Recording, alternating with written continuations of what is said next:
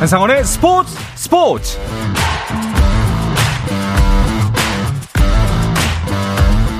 스포츠가 있는 저녁 어떠신가요? 아나운서 한상원입니다. 오늘 하루 이슈들을 살펴보는 스포츠 타임라인으로 출발합니다.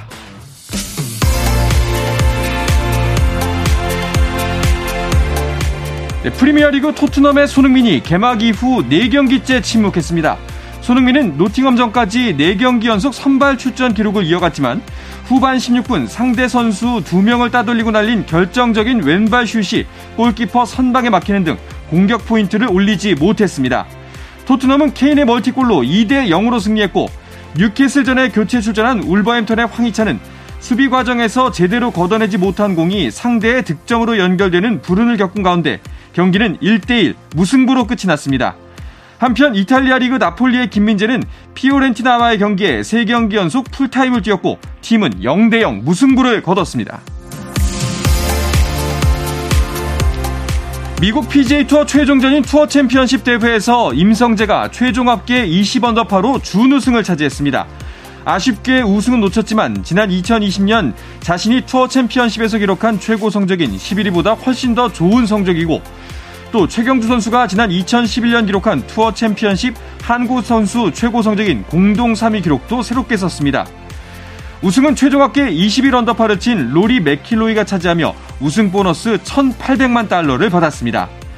한편 미국 여자 프로골프 투어 CP 여자 오픈에서는 최종 라운드를 공동 선두로 시작한 최혜진과 안나린이 미국 무대 데뷔 첫 승의 꿈을 이루지 못하고 최혜진은 준우승, 안나린은 6위로 대회를 마쳤습니다. 우승은 19언더파를 친 남아공의 폴라 레토가 차지했습니다. 이세범 감독이 이끄는 18세 이하 남자 농구 대표팀이 아시아 선수권 대회에서 일본을 꺾고 정상에 올랐습니다. 대표팀은 이란 테헤란에서 열린 결승전에서 2쿼터 한때 10점 차로 뒤졌지만 28득점을 올린 이주영을 포함해 4명의 선수가 두 자릿수 점수를 올리며 일본의 77대 73으로 역전승을 거뒀습니다. 아시아 선수권에서 대표팀이 우승한 건 지난 2000년 이후 22년 만으로 우리나라는 통산 네 번째 우승을 차지했고 예선전을 포함해 5경기에서 평균 23.2득점을 올린 이주영은 대회 최우수 선수로 선정됐습니다. 장진익 감독이 이끄는 18세 이하 남자 핸드볼 대표팀이 아시아 청소년 선수권 대회 결승에 올랐습니다. 대회 준결승전에서 우리나라는 손민기, 강윤현 등 공격진의 고른 활약과 세이브 13개를 기록한 골키퍼 김현민의 선방을 앞세워 일본에 23대 21로 이기고 결승에 올라 오는 31일 예선에서 이겼던 이란을 상대로 8년 만에 정상 탈환에 나섭니다.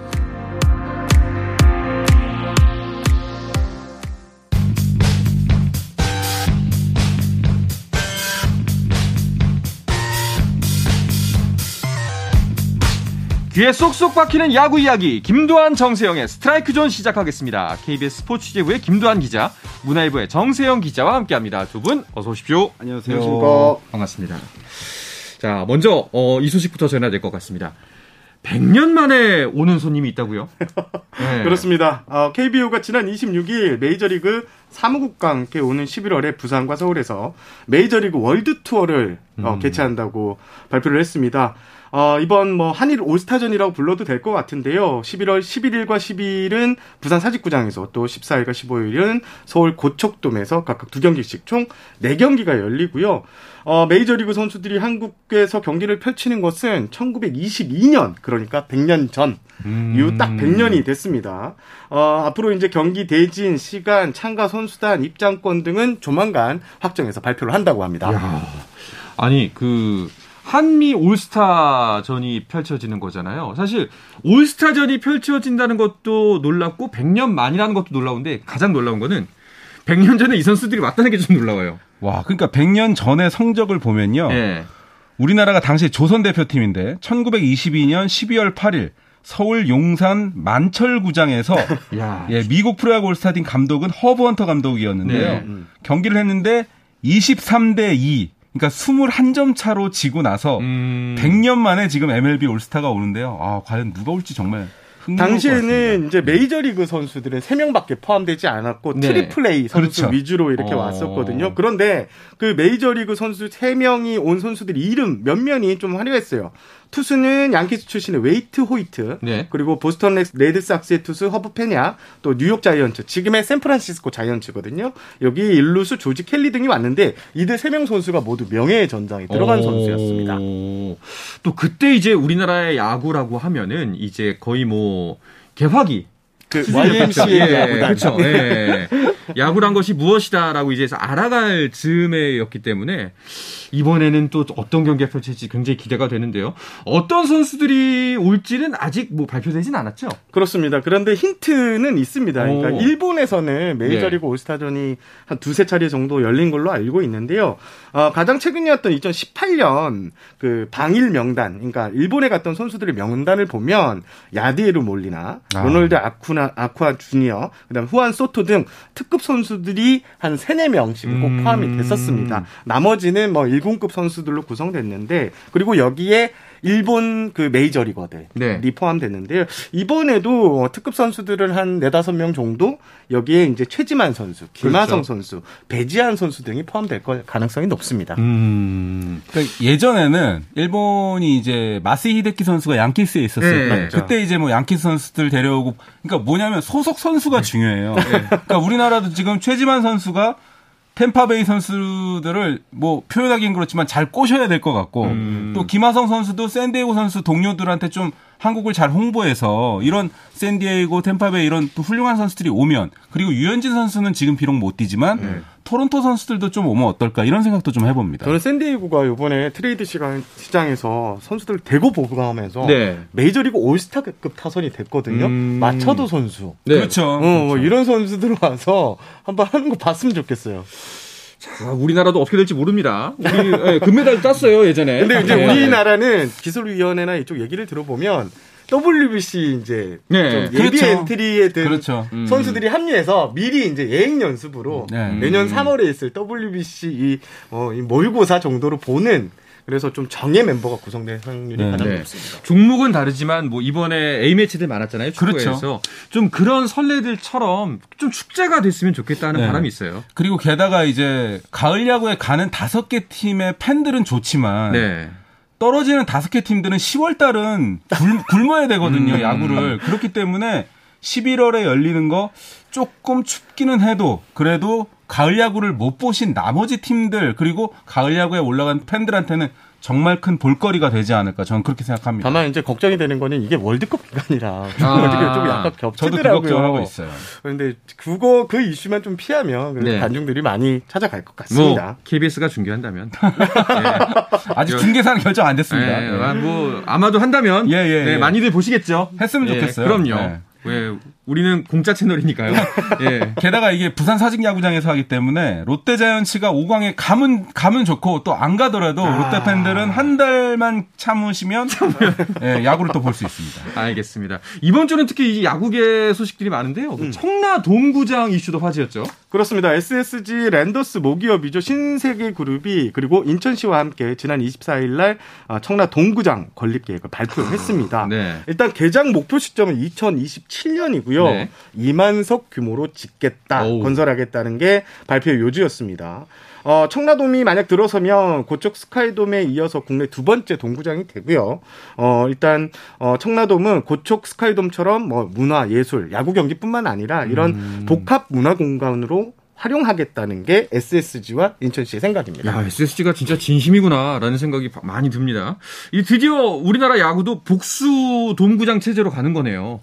그러니까 뭐 이게 고척 돔구장이 생기고 만약에 청라에서 생긴다고 하면 복수 돔구장인데 저는 또 가끔 이런 생각도 해요. 돔구장이 또 너무 많아도 아니 그러니까 돔구장 이건 정말 반가울 일인데 돔구장에서 만약에 어 3연전하고 3연전 6연전을 다 치른다? 어 이것도 뭐 볼거리지만 또 한편으로는 저는 개인적으로 음. 프로야구는 그 파크 야외에서 보는 게 저는 어. 개인적으로 더 좋기 때문에 음. 어, 복수 등구장 또 장단점이 있는 것 같습니다. 뭐 겨우 어. 두 개밖에 없는데 무슨 뭐 그래도 다섯 개 생겼으면은 뭐아 그럴 수도 있겠군요 하겠는데 예. 기자들 예. 입장에서는 사실 비 오는 날은 저희가 좀 쉬는 날인데 동구장이 많이 생길수록 아. 비 와는 날은 비 오는 날도 일을 해야 된다라는 점에서 약간 문맥 밑에 숨은 예, 뜻이 물론 있었군요. 동구장은 예, 환영합니다. 그렇군요. 아 대환영이죠. 예. 또한 가지 소식이 있었던 게 이건 특히나 이제 선수들 입장에서 굉장히 반길만한 소식이었는데 2연전 폐지 소식도 현장에서는 굉장히 좋게 들렸을 것 같아요. 이게 아마 한 나온 지가 한 4, 5년이 오, 넘었어요. 계속 나왔죠. 네. 지금 3연전에서 2연전으로 이제 8월 되면 들어가는데 2연전이 힘들거든요. 특히 이제 일주일에 세 번을 옮겨야 되는 그런 문제가 있었기 때문에 현장에서 계속 제기가 됐었고요. 네. 드디어 내년부터 2연전이 폐지가 되는데요. 이렇게 되면 어떻게 되냐면 내년에는 홈구장에서 세 번 하는 팀이 나오고 나머지 이제 한 경기가 남잖아요. 그렇게 되면 2024년에는 한 경기를 하는 팀 3 플러스 1체제로 가기 때문에 음. 요거는 어, 적당한 또 시스템 합리적인 방안을 찾아서 음. 3 플러스 1, 1 플러스 3 이렇게 해서 공평성도 좀 고려를 해야 될 것 같습니다. 자, 다음 소식입니다. 그 인천에서 있었던 이대호 선수의 은퇴 투어도 눈길을 모았죠. 네, 어제 이제 인천 SSG 랜더스필드에서 이대호 선수의 인천 원정 마지막 경기가 있었습니다. 은퇴 투어가 진행됐는데요. 어, SSG 구단이 준비를 많이 했더라고요. 음. 어, 조선의 4번 타자가 이대호 선수라는 별명인데 조선시대 이 마패 음. 그리고 아. 프로야구 데뷔 첫 홈런이 또 2002년 4월 26일 인천에서 나와서 프로 데뷔 첫 홈런 기념구 또 등번호 사인볼 액자까지 선물을 했습니다.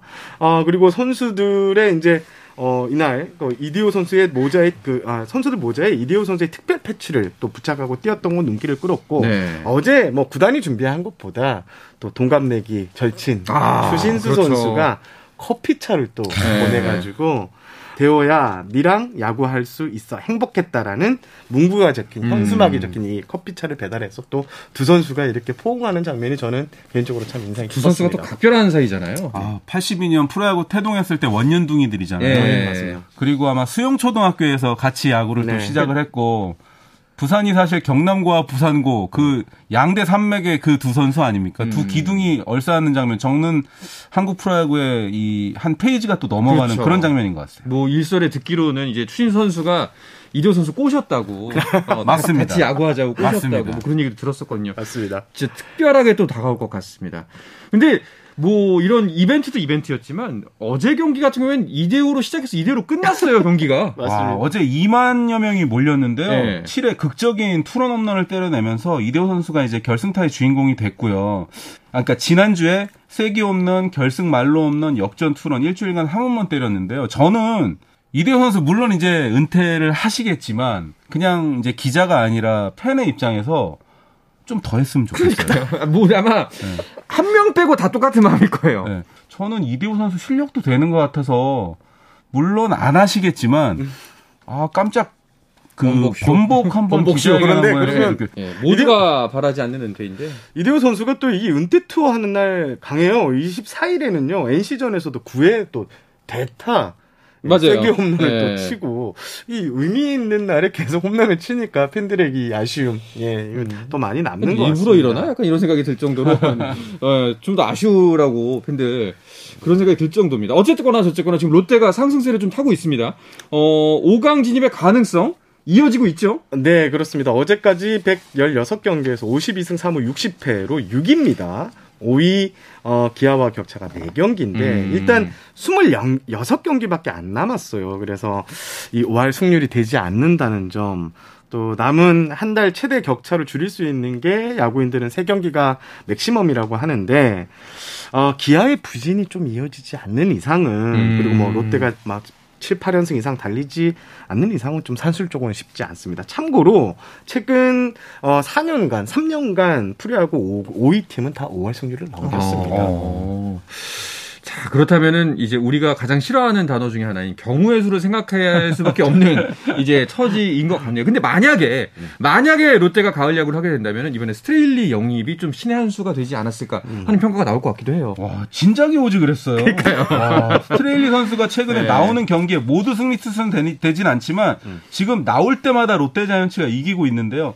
불과 지금 한 달밖에 안 됐거든요. 한 달도 안 됐거든요. 음. 그러니까 저는 이렇게 보면 성민규 단장이 이 스트레일리 카드를 왜 바꿨는지 조금 아쉽더라고요. 그래서 음. 롯데자이언츠가 어쨌든 이렇게 됐지만 저는 4경기이기 때문에 아직은 저는 그래도 한번 해볼 만하다 이런 생각이 들고요. 음. 기아가 지금 뒷문 중에 트리플 제이 중에 두 명이 아직은 이탈을 해 있거든요. 음. 그러니까 정해영 선수는 돌아왔지만 지금 나머지 장현식 선수하고 전상현 선수는 아직 돌아오지 못했기 때문에 롯데자이언츠도 저는 한번 기대해 볼 만할 것 같습니다. 음, 알겠습니다. 자, 과연 롯데 가을 야구 가능할까요? 가능하게 된다면은 사직에서 예, MLB 올스타와 맞붙게 됩니다. 예. 롯데 팬들은 진짜 올해 대박 나는 거죠. 계속 보는 겁니다. 예, 게다가 자, 이대호 선수는 은퇴하더라도 11월에는 이대호 선수 좀 깜짝 엔트리로 좀 뛰었으면 좋겠어요. 그렇죠. 저는. 뭐 그것도 한번 지켜보면 좋을 것 같습니다.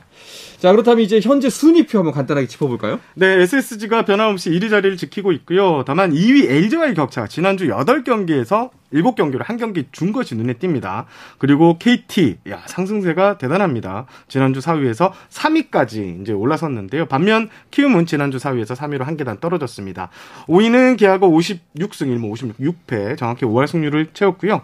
어, 6위는 뭐 롯데고요. 7위 NC, 8위 두산입니다. 그리고 6위와 8위의 격차가 또 3.5경기 차인데요. 네. 어, 9위는 삼성이고요. 최하위는 여전히 하나입니다. 그렇군요. 자, 이제 롯데 얘기를 했으니까 그 추격 당하고 있는 기아는 어떻게 보시나요? 지금 잘 버티고 있는 것 같나요? 아니면 조금 위태위태해 보이나요? 네, 지난주 주중 시리즈에서는 3경기 연속 한 점밖에 못 내다가 음. 어제 일요일 날 홈런 4개, 안타 17개를 치면서 두산에 11대 6으로 이겼거든요. 특히 황대인 선수 홈런 쳤고 저는 박찬호 선수가 5타수 5안타 쳤는데 마지막에 이제 3루타 남고 네. 사이클링 히트에서 3루에서 아웃되는 그 장면도 보니까 어, 기아 타이거즈 구단 분위기도 굉장히 좋더라고요. 제가 아까 뭐 음. 롯데도 희망이 있다고 하지만 어제 경기 때문에 기아 타이거즈도 한숨 놨다 저는 이렇게 보고 싶습니다. 아, 기아는 결국 방망이가 힘을 그렇죠. 내야 되는 음. 구단입니다. 실제로 승률을 보니까요. 현재 KBO 리그에서 5점 차 이상 득점을 했을 때 승률이 가장 높은 걸로 그렇죠. 제가 확인을 했거든요. 그만큼 기아는 방망이가 터지는 날은 무조건 이기니까 타자들이요 좀더 네. 분발하라가 음. 이제 5위에 가장 포커스가 될 것 같아요. 제가 봄에 그 나황소라고 해서요.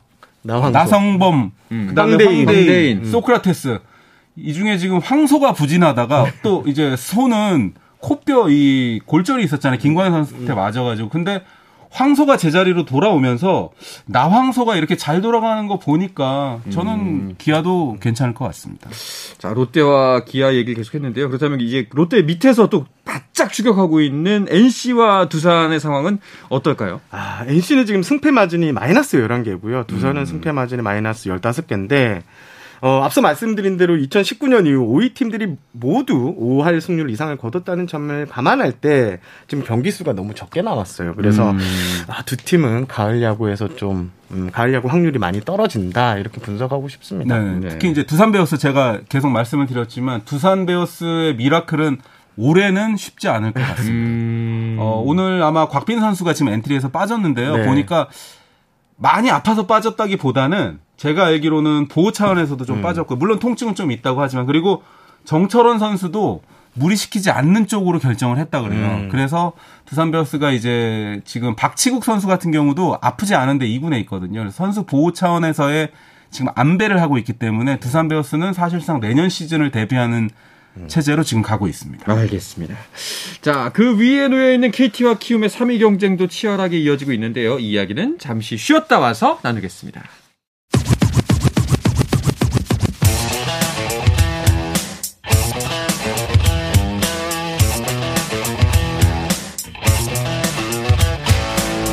짜릿함이 살아있는 시간.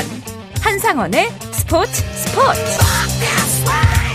네, 야구계 이슈부터 논란까지 정확하게 짚어드립니다. 귀에 쏙쏙 박히는 야구 이야기, 김도한 정세영의 스트라이크 존, 문화일보의 정세영 기자, KBS 스포츠 취재부의 김도한 기자와 함께하고 있습니다. 자, KT와 키움은 이길 때 같이 이기고 또 질 때 같이 지니까 그 격차가 거의 뭐 변동이 없는 것 같아요. 아, 사실 그 2위 경쟁이 사실 제일 남은 시즌 관전 포인트라고 했는데 이제는 3위 경쟁이 네.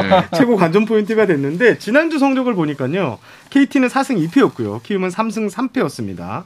2위 LG와의 격차가 이제 KT하고 2위 LG하고 6경기 이상 벌어진 상황에서 음. 2위 경쟁은 이 두 팀이 사실상 좀 힘들다. 그렇다면 이제 3위 경쟁이 가장 중요한데 어, 두 팀의 맞대결 네. 두번 남았습니다. 음. 키움이 상대 전적을 보니까 7승 1무 6패로 근소한 우위를 보이고 있는데 이 두 팀의 맞대결부터 남은 시즌 이 3위 대결이 가장 팬들의 관심을 끌 것 같습니다. 그렇군요. 자, LG는 점점 더 세지는 모습을 보여주겠습니다. 뭐 키움의 안우진, 유키시 두 에이스를 상대로 모두 영봉승을 거뒀어요.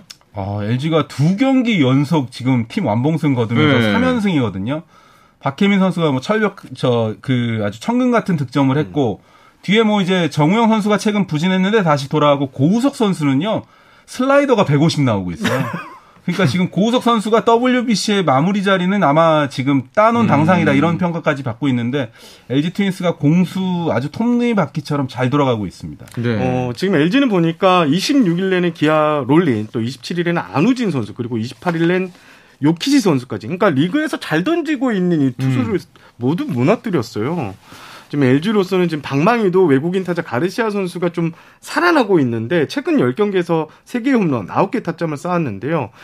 LG는 지금 SSG요 좀 져라 음.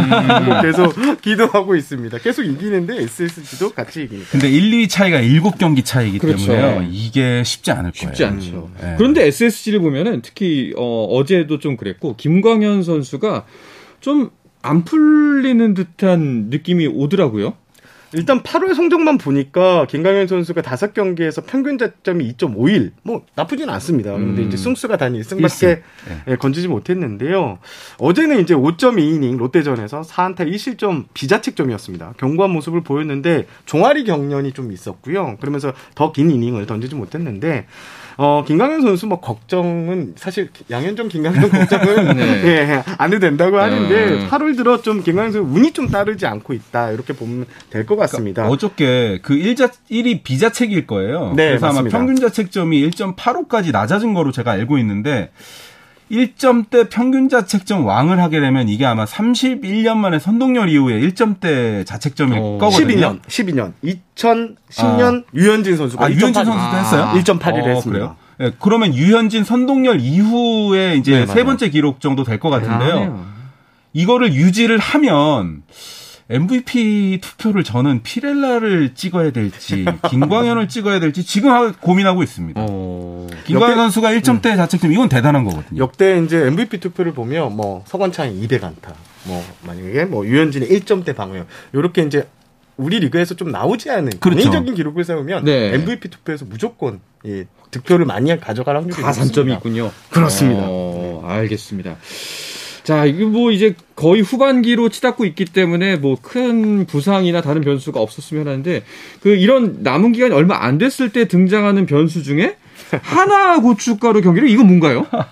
저는 좀 이런 뉴스에 네. 하나에게는 미안한 소리지만 네. 좀안 봤으면 좋겠어요. 왜냐하면 음. 매번 하나는 시즌 끝날 때쯤에 우리가 고춧가루 부대야라는 기사가 나오고 있는데요. 음. 매년 말 이 차액권이 있으니까 이런 기사가 나오고 이런 얘기가 나오는데 내년에는 좀 상위권에서 음. 우리도 고춧가루 경제량 하는 이런 뭐 기사도 많이 쓰고 싶고 그렇게 됐으면 한 바람입니다. 네. 네. 이번 주 일정을 보면 네. 하나가 화요일과 수요일 기아 그리고 목요일 금요일은 키움 토요일 일요일은 NC 그러니까 5강 경쟁을 하는 팀 또는 3위로 올라가고 싶어 하는 팀의 아주 뭐 키 지금 캐스팅 보트를 쥐고 있거든요. 네. 그러니까 게다가 하나이글스가 지금 외국인 원투펀치가 제대로 돌아간 데다가 장민재 선수가 지금 깜짝 호투를 계속하고 음. 있기 때문에 하나이글스의 행보를 지켜보는 것도 재밌을 것 같은데 참 저도 정 기자 말씀대로 안타까워요. 매일 음. 이렇게 찬바람만 불 때 되면 고춧가루 얘기가 나오니까 내년에는 FA도 좀 사서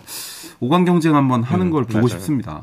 하나를 응원하는 마음 사실 뭐 하나 팬들이 곳곳에 많아요. 타구 아니 타 구단 팬들도 하나를 응원할 거예요. 제 생각엔 그렇습니다. 예. 아니 진짜 그래요. 예. 그리고 우리가 이제 보살팬 보살팬 언론에서는 하지만 그거 사실 얼마나 안타깝겠어요. 그럼요. 뭐 저, 저도 행복합니다. 스스로, 이거는 스스로 말할 때나 받아들여지는 거지 남들이 그러면 그거 안 좋은 일이에요. 제 사실 사무실 네. 앞자리가 이제 하나 이글스 팬이라서 아이고, 네. 맨날 경기를 보다가 5회보다 집에 가요. 우리는 저도 된다 그러면서 가는데 그 험한 길에 사실 속마음은 네. 그렇지 않아요. 아, 그렇죠. 음.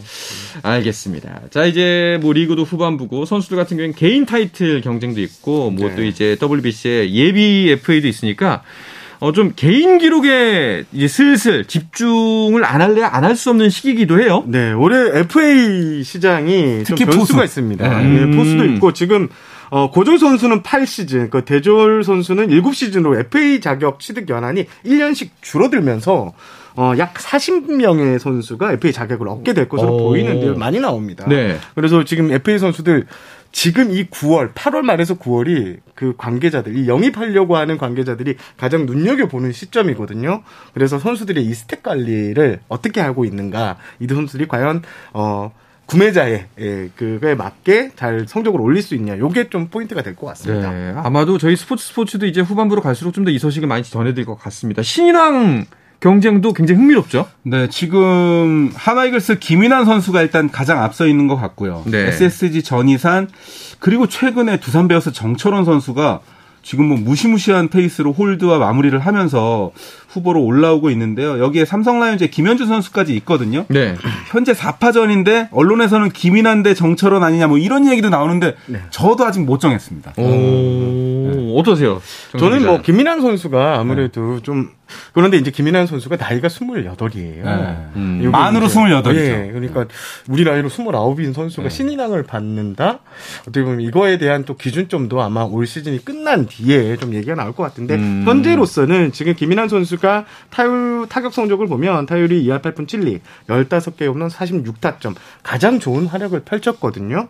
어, 김인환 선수가 지금으로서는 신인왕에 가장 가깝게 다가서 있는 게 아닌가라는 생각이 듭니다. 아마 뭐 다른 신인들 본인들보다도 나이가 많다는 점도 그렇죠. 오히려 더 뜻깊게 다가올 수도 있다는 생각을 해요. 그러니까 저희 예. 저도 기자 역할을 하고 있지만 이제 중고 신인이라는 표현을 이제 기자들이 쓰는데 네. 저는 요즘 안 씁니다. 네. 중고라는 말 사실 좀 그래서 사실 연습생으로 들어와서 2군에 있다가 올라온 선수 이게 자격이 다 있는 거기 때문에 그렇죠.